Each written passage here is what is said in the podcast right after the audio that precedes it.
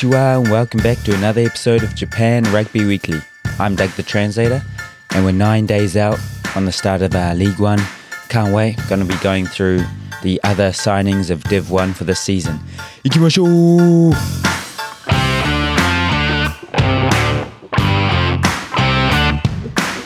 Konnichiwa. Welcome back to another episode of Japan Rugby Weekly.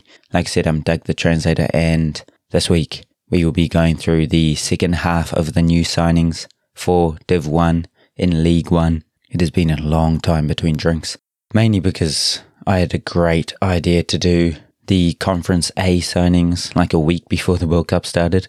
Um, and then obviously, you don't want to be putting out non World Cup content uh, during the World Cup. No one wants to watch that or listen to that.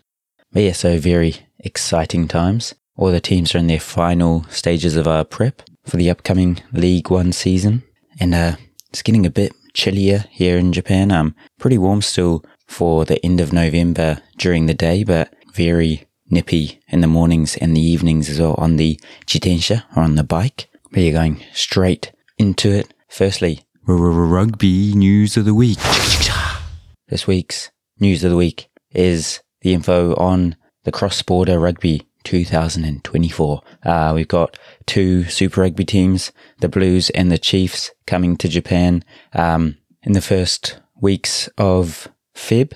Uh, so we've got Suntory versus the Blues on the 3rd of Feb at Chichibunomiya before Pana versus the Chiefs on Sunday on the 4th at Kumagaya. The following week, we have the Chiefs up against Kubota on Saturday the 10th of Feb at Chichibunomiya again. And then, then lastly, on the same day, uh, we have Canon versus the Blues, the 10th of Feb at Nippatsu. So, uh, yeah, four games in the cross-border, I guess, comp or games. Um, this year, just two of the teams from Super Rugby coming over, but, um, very exciting to be able to see Super Rugby teams in Japan play against the top four teams from last season in League One. So, um, the only thing that's a bit of a obviously a shame is the timings. Um, Super Rugby there in their like preseason, so obviously these will be used as part of their preseason games, I'd imagine.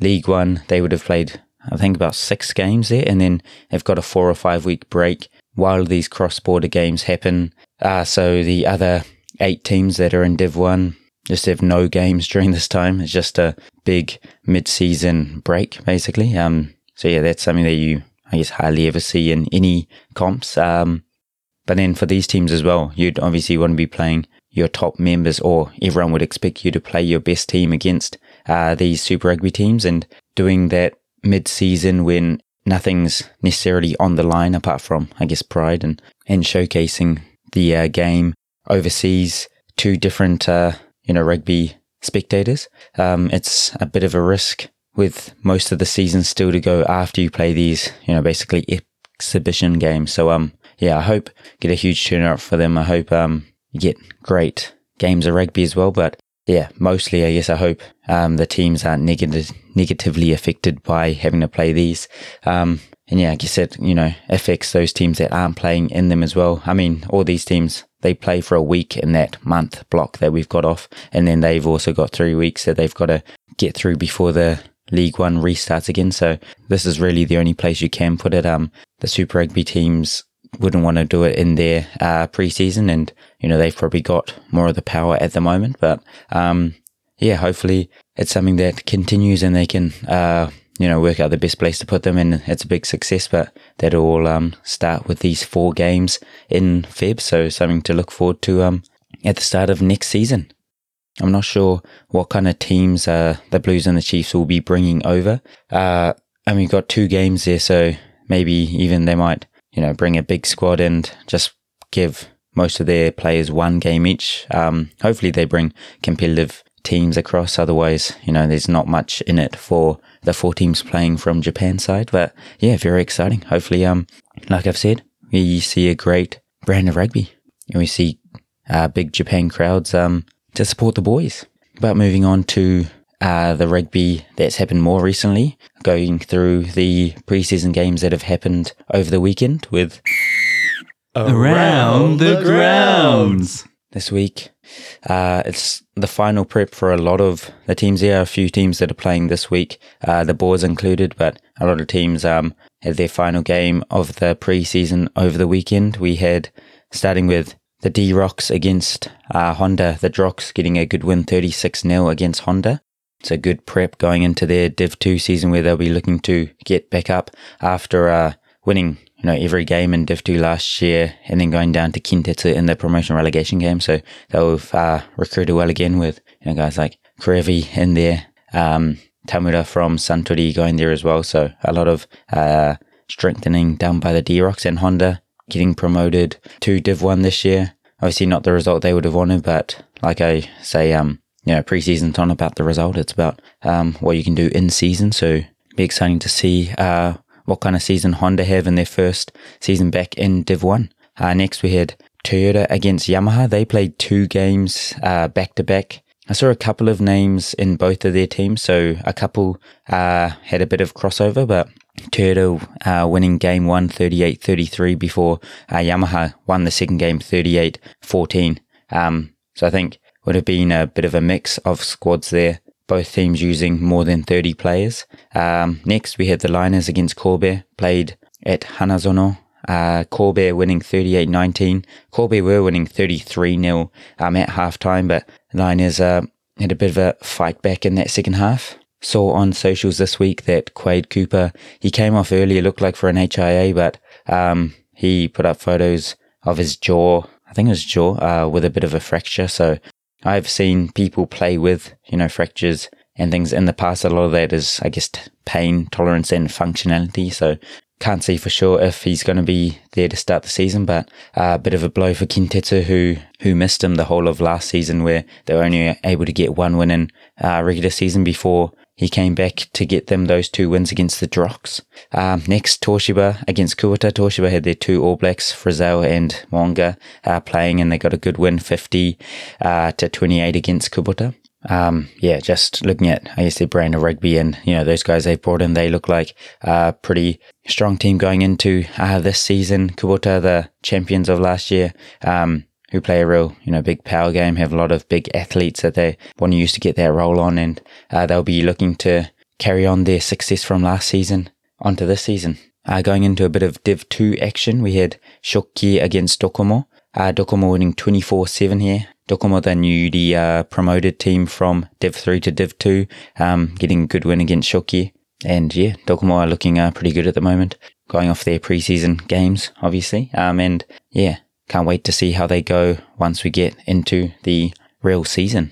Uh, next, we had Ricoh against Canon. Ricoh getting the win 33-22 against Canon.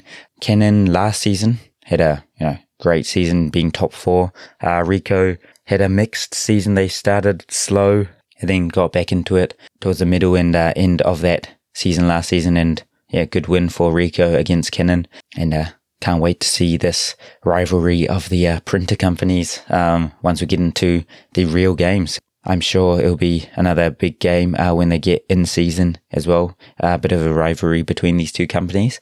And another big rivalry in League One is Penna against Suntory, where the Wild Knights are losing to Suntory 41 48 on the weekend. So Suntory getting the uh, chocolates in this preseason game. This was a game that was played uh, over, I guess, three halves. The third half was 30 minutes, so 110 minutes of game time. So um, I'm assuming a lot of chopping and changing there in game. So, like I said, can't read into it too much. Then lastly, uh, we had the Dynaboars against NEC Green Rockets. The Boars winning 33-12. Uh, the kickoff here was a bit delayed. NEC were caught in mad traffic um, when they came to the Boars.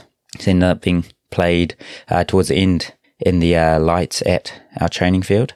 Um, Boars getting a good win, 33-12, like I said, against NEC. But uh, NEC got a lot of uh, big, strong athletes um, centered around their fullback Lemeki. So, yeah, they are uh, the team that dropped after they lost to Honda in the uh, promotion relegation game. So they'll be looking to get straight back up to their Div 1 this season. So exciting to see how they go. And um, have one more game uh, this week, this Friday, against uh, Yamaha Blue Revs. So the Boars will be going across to Shizuoka to play their game. Um, in their final uh, game of the preseason. So yeah, that is the around the grounds for this week. A lot of games to get through.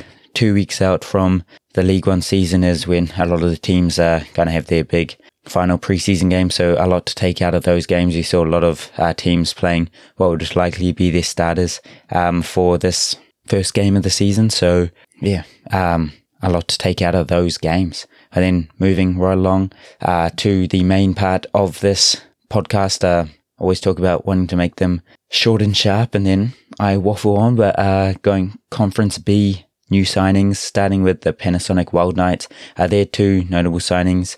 Two youngsters. Uh, we got Lockie uh, Barnard from South Africa, the lock, and Xavier Stowers, uh, formerly from the Gold Coast Titans in the NRL, I think, are the flanker. Um, so two young players, possibly not going to get too much game time this season, but uh, Penna do like to bring in young foreigners and build them through.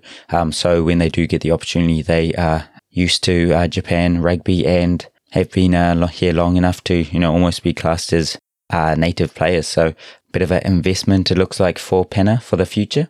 Uh, next, we have Canon Eagles, who have uh, signed Matthew uh, Philip from the Rebels, the Lock, the Aussie international. They also have Lekima Nasamira, uh, who went to uni over here, the Fijian lock slash flanker slash number eight. We'll see what he uh, plays once he gets into the professional uh, environment. Those are the positions he's played for a uh, Tokai at uni. I also have a couple of Suntory recruits. The Canon uh, coaching staff have a bit of a Suntory influence there, so they've got a good uh, so they've had a few good recruits come from Suntory to them in the past. They've had uh, Nakamura Shunta, the hooker, come across, and also Iwaihara Ryosuke, uh, the prop. I've also had Ogawa Kanta uh, join them, the prop as well. He's come from the uh, lower leagues, the JR West Nihon Railers. Uh, in Japanese, it says the Railers, and I had no idea what a Layla was. Um, had a look and it's actually the Railers because they are, um, the JR company. They, you know, run that train company over there in the West. So, um, yeah, if you're ever wondering what a Layla is, it's a Railer. Um, moving right along to Toyota Verblitz, they have signed nine new players. This is all not including the early entries that came through, uh, from February this year. So they've already played or they've already been eligible to play for League One um, partway through last season. So not counting them, we've had nine new signings for Turda. Just rattling them along, we've got the two All Blacks, Beauden Barrett, Aaron Smith. You got Tom Robinson from the Blues. You got Josh Dixon from the Highlanders. You got Siosaia uh, Fifita, the Japan international, who's come from uh, the Liners. You got Sudo Genki, the prop from uh, Suntory Sungoliath former Japan international. You've also got Arita Ryuhei, the hooker from Kobe, who has played for Japan in the past as well.